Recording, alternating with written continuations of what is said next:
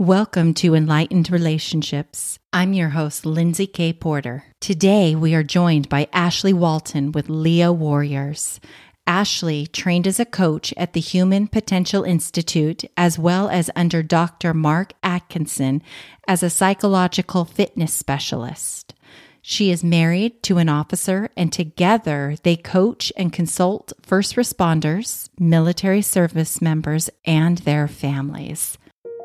Are you sick and tired of your life and relationships being so difficult, resulting in that endless, frustrating cycle of directing, correcting, and ordering the people in it, ultimately draining you of your happiness? So, how are people like you and I, who care and are willing to invest in our relationships, people who are willing to take ownership of our behaviors and actions, how are we able to make the changes necessary to create intentional relationships? Well, that is the question, and this podcast will give you the answers. My name is Lindsay K. Porter, and welcome to Enlightened Relationships. Ashley, I am so honored to have you on the show today. Thank you so much for joining us. Um, Lindsay, thank you so much for having me. I, I just want to take a moment just to let you know, and, and as you listen to this, maybe in your car maybe at home, it, it's so awesome when you're able to connect with somebody and understand that there is something more to a profile picture and there's an actual human behind that profile picture. And you're such a ray of light and such a gem. And i know that you're starting out with this podcast but i also know how influential of a person you are. And I, I am super excited and honored to be on here to rock the mic with you. Thank you. I think your work is amazing, and I'm excited to give those who are listening a taste of it. So, Ashley, why don't you tell us a little bit about your story, your journey um, of how you got to where you are today? Yeah, th- thank you for that question. Um, the truth is, Lindsay, that I have five brothers and I grew up as the only girl on this pedestal with this crown on my head since birth. And I always thought that I had to create this perfect picture of my life, be the perfect daughter, the perfect wife eventually the perfect student and i did everything the quote right way. And i got my my mba it only took me four and a half years to get it done. And um, you know very very excellent when it came to scholastics and trying to be the apple of my parents eye growing up and outshining in any way that i could because i thought i had no other choice. And i married the man of my dreams and I'm, I'm so lucky to be able to say that and actually the the monday after we got married he started the police academy um, so i didn't marry an officer wow. although he he was a corrections officer um, when we started dating. And my mom had passed away four and a half years ago now. And it wasn't until that happened where i really started to take an, a new look at at my life. And one of the things that was missing for me was spirituality I did not believe in God. I, I tried, Lindsay, ruthlessly. Yeah. I tried, but that connection, it wasn't genuine. I was faking it the whole time. And it wasn't until I hired a coach myself and I started to dabble into spirituality and and gain this new understanding that I could have a connection with a higher power that's not a social formality. I could create one. I could make up a religion, so to speak. Yeah. And it wasn't until I, I began to meditate on a regular basis, um, explore other other methodologies like Reiki sessions, for example, and get in tune to what I experienced and not what I thought I was supposed to believe. And it changed the game for me completely.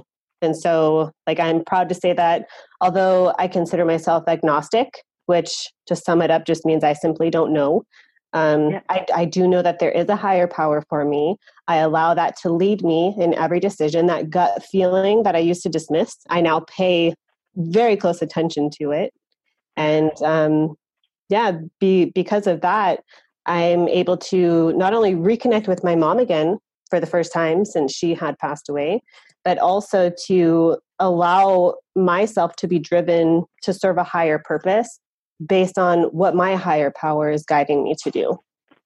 Oh, that's just wonderful. Truly, to be able to have that reconnect and that drive um, to know that you have this purpose and you're fulfilling your purpose in the ways in which you are serving others.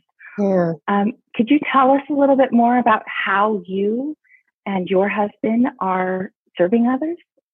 Yeah, yeah, thank you. Um, so, Clint and I own a company called Leo Warriors. Leo is an acronym for law enforcement officers. And we work with all first responders, military service members, and their families, ultimately to crush the mental stigma, um, the, the mental health stigma associated with their professions, and then to allow them and their families to live balanced lives. We, we know how difficult that is. And we've created systems within our coaching platform to be able to crush that completely. And as a byproduct of that, we also have a new Facebook group and then our own podcast. And it's just our mission to really allow people to know that it's okay to not be okay. And when somebody is quote unquote labeled as having PTSD, CPTSD, um, PTSI, PTSDI, it, it's okay. It's not a diagnosis. It's essentially an injury based on on their professions.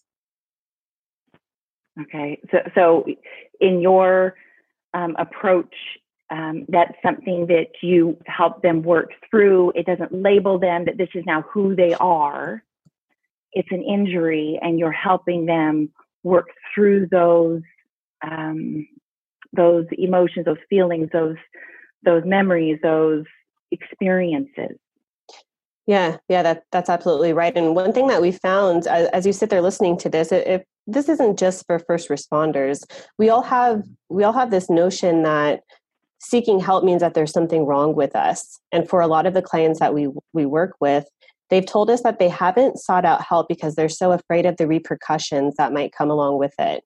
So the cool thing about coaching and in our practice is it's genuinely a confidential setting that's completely free from judgment to where we go through the motions of uncovering some of that suck. I like to I like to use the analogy of a Rubik's cube. And when you're in a profession like this, any incident that is traumatic that you're exposed to, it's like taking off one of the colorful stickers and revealing the black that's underneath it. And time and time again, as this keeps happening, eventually that Rubik's Cube is completely black. And so for us, our job is to stop compartmentalizing those incidents and to start finding what they are and then putting those stickers back on and doing it in an authentic way. Oh, I loved how you um, were able to put that in that analogy. Such a wonderful way to describe that. So, thank you for joining us today and for sharing your your information around Leo Warriors. Uh, you can check out more information on Ashley and her coaching practice at leowarriors.com. Thank you so much, Lindsay. Thank you for listening to Enlightened Relationships. If you are enjoying what you're hearing, then please subscribe, rate, and review this podcast to help share this message with others.